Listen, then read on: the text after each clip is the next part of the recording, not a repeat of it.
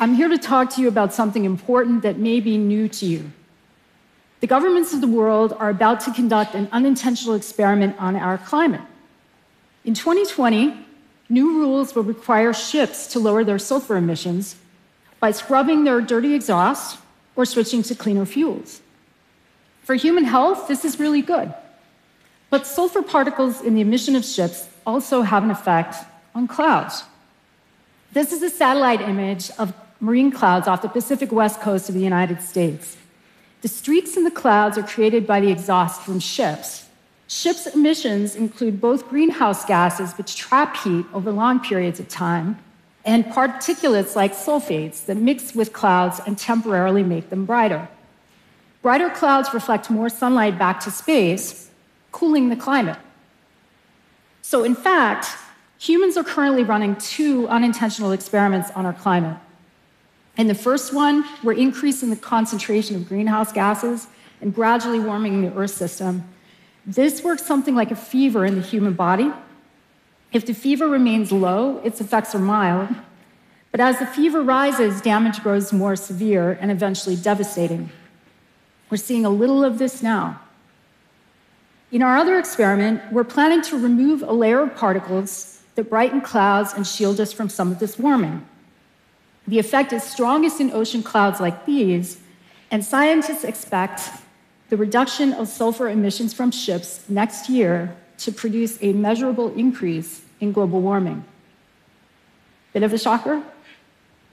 In fact, most emissions contain sulfates that brighten clouds coal, diesel exhaust, forest fires, Scientists estimate that the total cooling effect from emission particles, which they call aerosols when they're in the climate, may be as much as all of the warming we've experienced up until now. There's a lot of uncertainty around this effect, and it's one of the major reasons why we have difficulty predicting climate.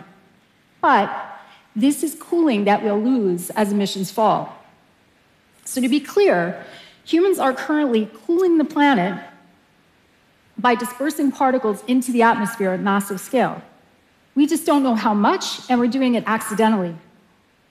That's worrying, but it could mean that we have a fast acting way to reduce warming, emergency medicine for our climate fever if we needed it. And it's a medicine with origins in nature. This is a NASA simulation of Earth's atmosphere showing clouds and particles moving over the planet. The brightness is the sun's light reflecting from particles and clouds. And this reflective shield is one of the primary ways that nature keeps the planet cool enough for humans and all of the life that we know. In 2015, scientists assessed possibilities for rapidly cooling climate. They discounted things like mirrors in space, ping pong balls in the ocean, ice sheet, uh, plastic sheets on the Arctic, and they found that the most viable approaches involve slightly increasing this atmospheric reflectivity. In fact, it's possible that reflecting just 1 or 2% more sunlight from the atmosphere could offset 2 degrees Celsius or more of warming. Now, I'm a technology executive, not a scientist. About a decade ago, concerned about climate, I started to talk with scientists about potential countermeasures to warming. These conversations grew into collaborations that became the Marine Cloud Brightening Project, which I'll talk about momentarily, and the nonprofit policy organization Silver Lining, where I am today.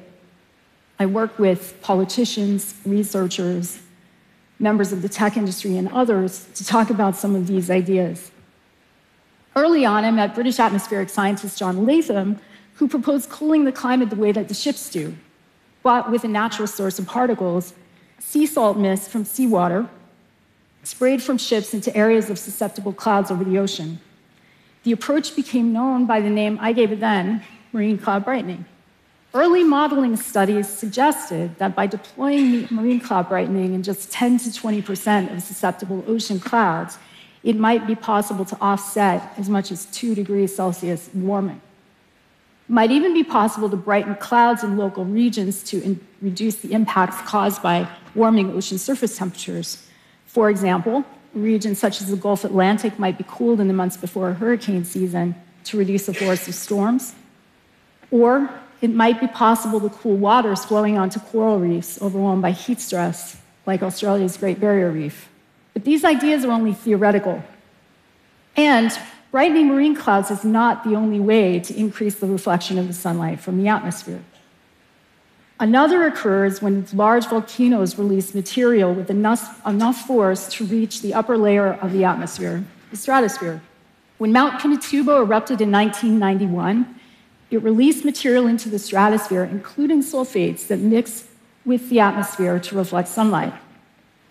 This material remained and circulated around the planet. It was enough to cool the climate by over half a degree Celsius for about two years.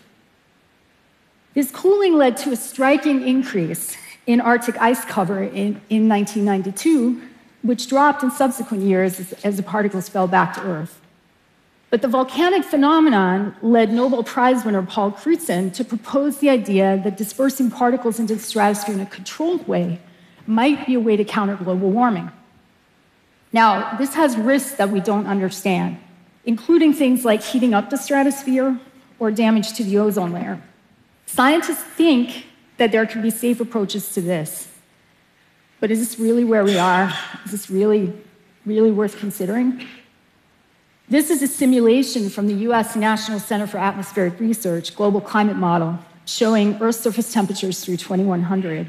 The globe on the left visualizes our current trajectory, and on the right, a world where particles are introduced in the stratosphere gradually in 2020 and maintained through, through 2100. Intervention keeps surface temperatures near those of today, while without it, temperatures rise well over three degrees. This could be the difference between a safe and an unsafe world. So, if there's even a chance that this could be close to reality, is this something we should consider seriously? Today, there are no capabilities, and scientific knowledge is extremely limited. We don't know whether these, whether these types of interventions are even feasible or how to characterize their risks. Researchers hope to explore some basic questions that might help us know whether or not these might be real options or whether we should rule them out. It requires multiple ways of studying the climate system, including computer models to forecast changes, analytic techniques like machine learning, and many types of observations. And though it's controversial, it's also critical that researchers develop core technologies and perform small scale, real world experiments. There are two research programs proposing experiments like this. At Harvard, the SCoPEx experiment would release very small amounts of sulfates, calcium carbonate, and water into the stratosphere with a balloon to study chemistry and, and physics effects. How much material? Less than the amount released in one minute of flight from a commercial aircraft. So, this is definitely not dangerous, and it may not even be scary. At the University of Washington, scientists hope to spray a fine mist of salt water into clouds in a series of land and ocean tests. If those are successful, this would culminate in an experiment to measurably brighten an area of clouds over the ocean. The marine cloud brightening effort is the first to develop any technology for generating aerosols for atmospheric sunlight reflection in this way. It requires producing very tiny particles Think about what comes out of the, the mist that comes out of an asthma inhaler at massive scale. So think of looking up at a cloud. It's a, it's a tricky engineering problem. So, this one nozzle they developed generates 3 trillion particles per second, 80 nanometers in size, from very corrosive salt water. It was developed by a team of retired engineers in Silicon Valley. Here they are, working full time for six years without pay for their grandchildren. It will take a few million dollars and another year or two to develop the full spray system they need to do these experiments. In other parts of the world, research efforts are emerging, including small modeling programs at Beijing Normal University in China, the Indian Institute of Science, a proposed Center for Climate Repair at Cambridge University in the UK, and the Decimals Fund, which sponsors researchers in global south countries to study the potential impacts of these sunlight interventions in their part of the world. But all of these programs, including the experimental ones, lack significant funding. In understanding these interventions is a hard problem. The Earth is a vast, complex system, and we need major investments in climate models, observations, and basic science to be able to predict climate much better than we can today and manage both our accidental and any intentional interventions.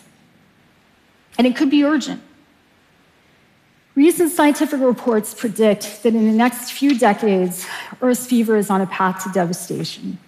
Extreme heat and fires, major loss of ocean life, collapse of Arctic ice, displacement and suffering for hundreds of millions of people. The fever could even reach tipping points where warming takes over, and human efforts are no longer enough to counter accelerating changes in natural systems. To prevent this circumstance, the UN's International Panel on Climate Change predicts that we need to stop and even reverse emissions by 2050. How? We have to quickly and radically transform major economic sectors, including energy, construction, agriculture, transportation, and others. And it is imperative that we do this as fast as we can. But our fever is now so high that climate experts say we also have to remove massive quantities of CO2 from the atmosphere, possibly 10 times all of the world's annual emissions, in ways that aren't proven yet. Right now, we have slow moving solutions to a fast moving problem. Even with the most optimistic assumptions, our exposure to risk in the next 10 to 30 years is unacceptably high, in my opinion. Could interventions like these provide fast acting medicine if we need it to reduce the Earth's fever while we address its underlying causes? There are real concerns about this idea. Some people are very worried that even researching these interventions could provide an excuse to delay efforts to reduce emissions. This is also known as a moral hazard. But like most medicines, interventions are more dangerous the more that you do. So, research actually tends to draw out the fact that we absolutely positively cannot continue to fill up the atmosphere with greenhouse gases, that these kinds of alternatives are, are risky and if we, if we were to use them, we need to use as little as possible. But even so, could we ever learn enough about these interventions to manage the risk? Who would make decisions about when and how to intervene? What if some people are worse off? Or they just think they are? These are really hard problems. But what really worries me is that as climate impacts worsen, leaders will be called on to respond by any means available. I, for one, don't want them to act without real information and much better options.